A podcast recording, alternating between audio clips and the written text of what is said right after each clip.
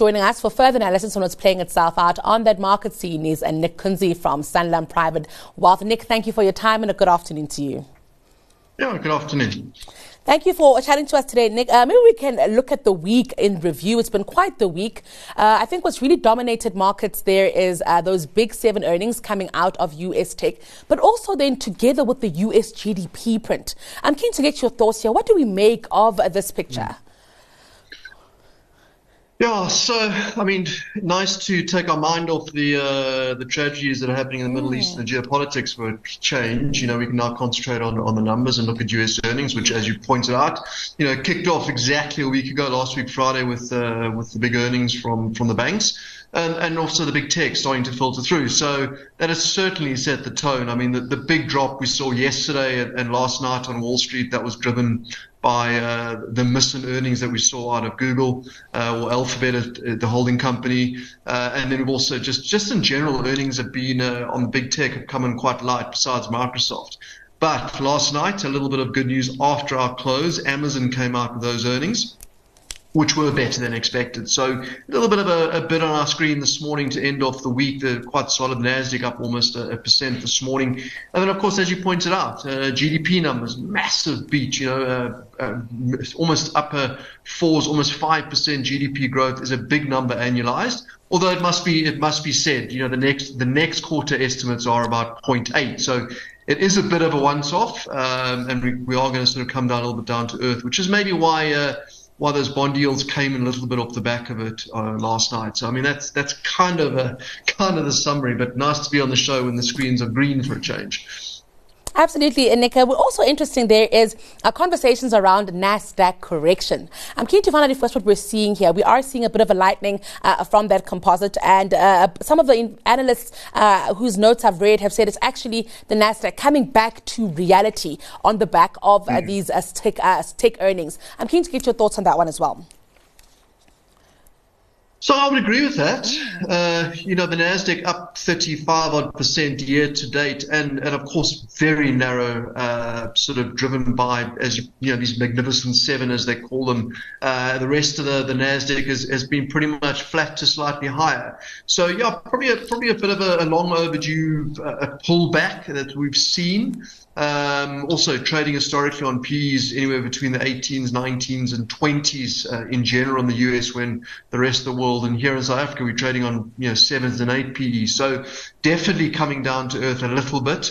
Um, but saying that, I mean, even with this sort of drawdown in, in some of these shares and the actual Nasdaq composite itself, uh, it's still up, you know, over 20% year to date. So it's still a decent uh, set of returns if you were in these shares since January. But overall, yeah, a little bit of a little bit of air coming out of, of what was a, a very overvalued sector. We've also seen the ECB uh, holding rates. They're keen to get your thoughts on that and the prospects of this region. It hasn't been an easy period, I think an easy 2023 uh, for that European Union. Oh, so ECB yesterday, as you said, Madam Lagarde and her team and the board keeping keeping those rates on hold. Uh, that was was expected. Uh, the eurozone itself has been a has generally been a sort of the the weak uh, economy out of out of global economies this year. I mean, nothing compared to what we're seeing out of the states. And in fact, I'd argue that some of the PMI numbers the last week or two, certainly out of Germany, out of France, out of Spain, are actually, you know, pretty much, I would say, in recession. They're definitely in contraction. You know, 45, 46 PMI is, not a good story. So I don't think they had a cho- they had a choice. The ECB they have to keep it on hold. Although saying that it was a, it was kind of a mixed view. I mean, I watched the press conference yesterday. You know, it was uh, they weren't very sort of convincing. They were kept on referring to, you know, fighting inflation, keeping inflation intact, going to keep rates where they are for the time being, which I thought was quite hawkish given the European uh, market, which is which I, th- I would argue is actually in recession already. I'm keen to bring it back home now. Uh, Renergen today came out with a trading update, Nick, and they're warning of, uh, you know, quite, I would say, steep falling in uh, earnings there.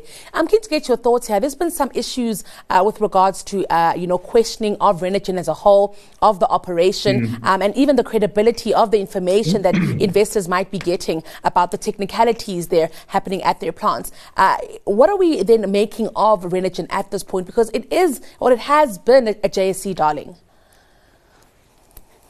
Yeah, so I mean, just uh, disclosure first, we don't hold it as a house. So these views are sort of uh, my views. I do have some clients that, that own it. Um, you know, it, it's I think it's more of a classic case of of you know the, the, the sort of Africa commodity story. You know, it's a it's absolute blessing. It is the largest you know on-site deposit of helium ever discovered. It's a great story.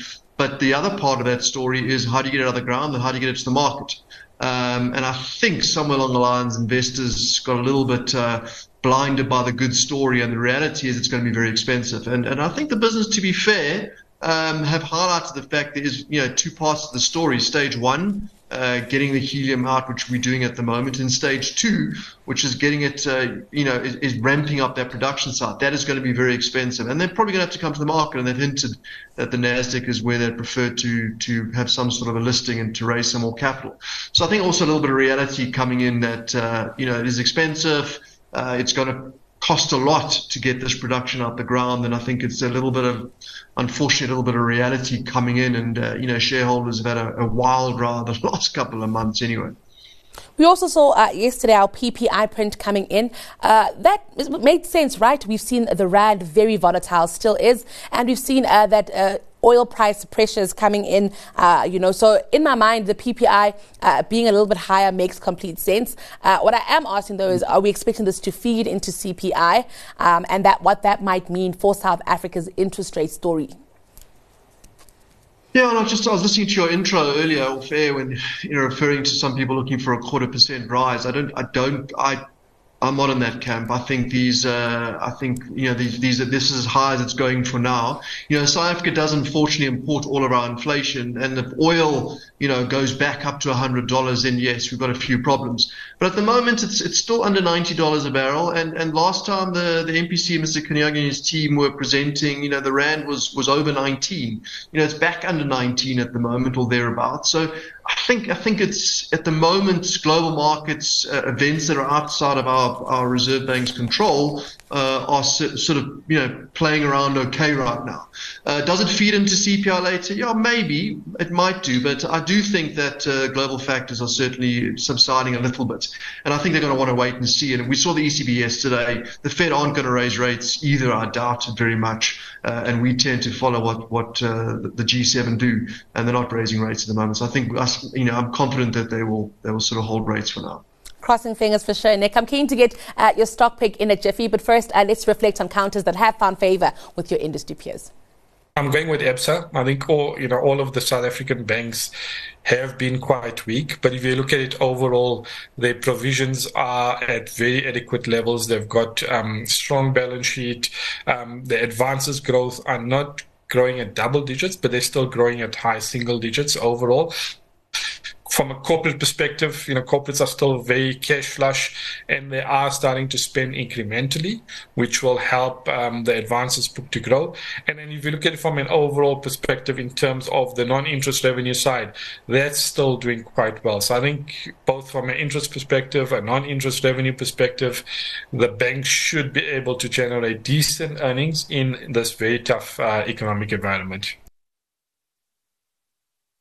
I'm going to go with one I've never ever called before, which is Mondi, and and um, I mean we know that that in fact we just got Q3 the other day, and and the the, the earnings are basically halved.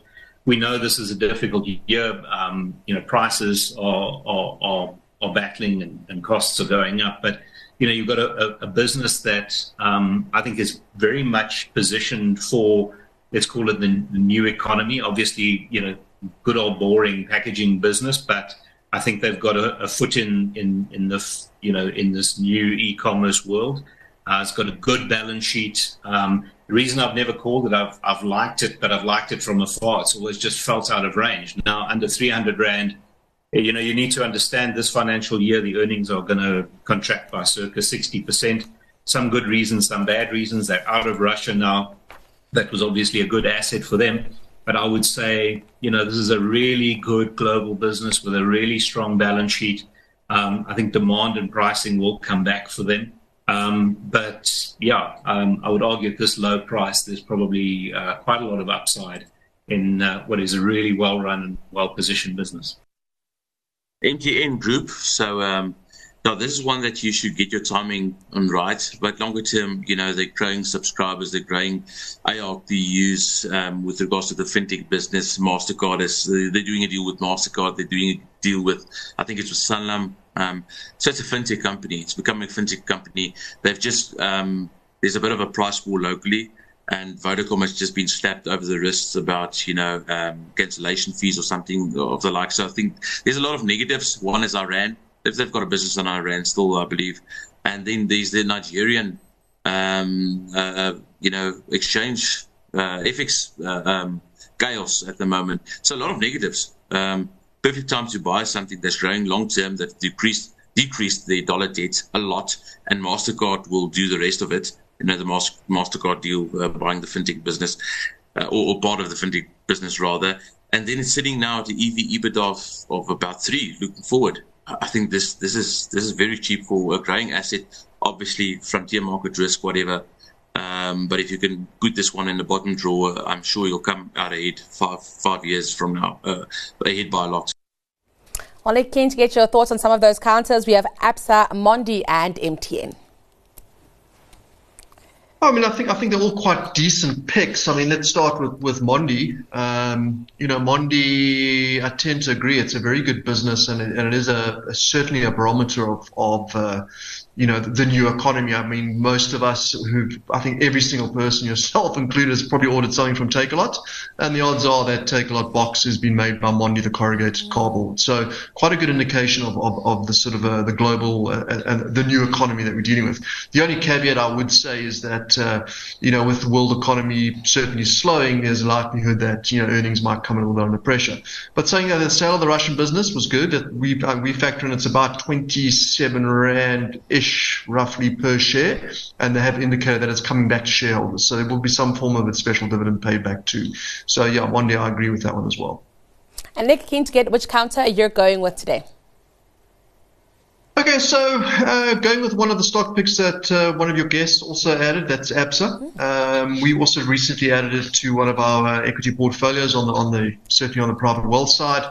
We like the story. It's uh, one of the big four banks. Uh, it's trading at a very, very historical cheap ratio of about seven times forward earnings, which you don't get as cheap as that. They're going to pay a decent dividend, around about 16 Rand. Full year dividend is going to be paid out to shareholders. A nice yield on that too.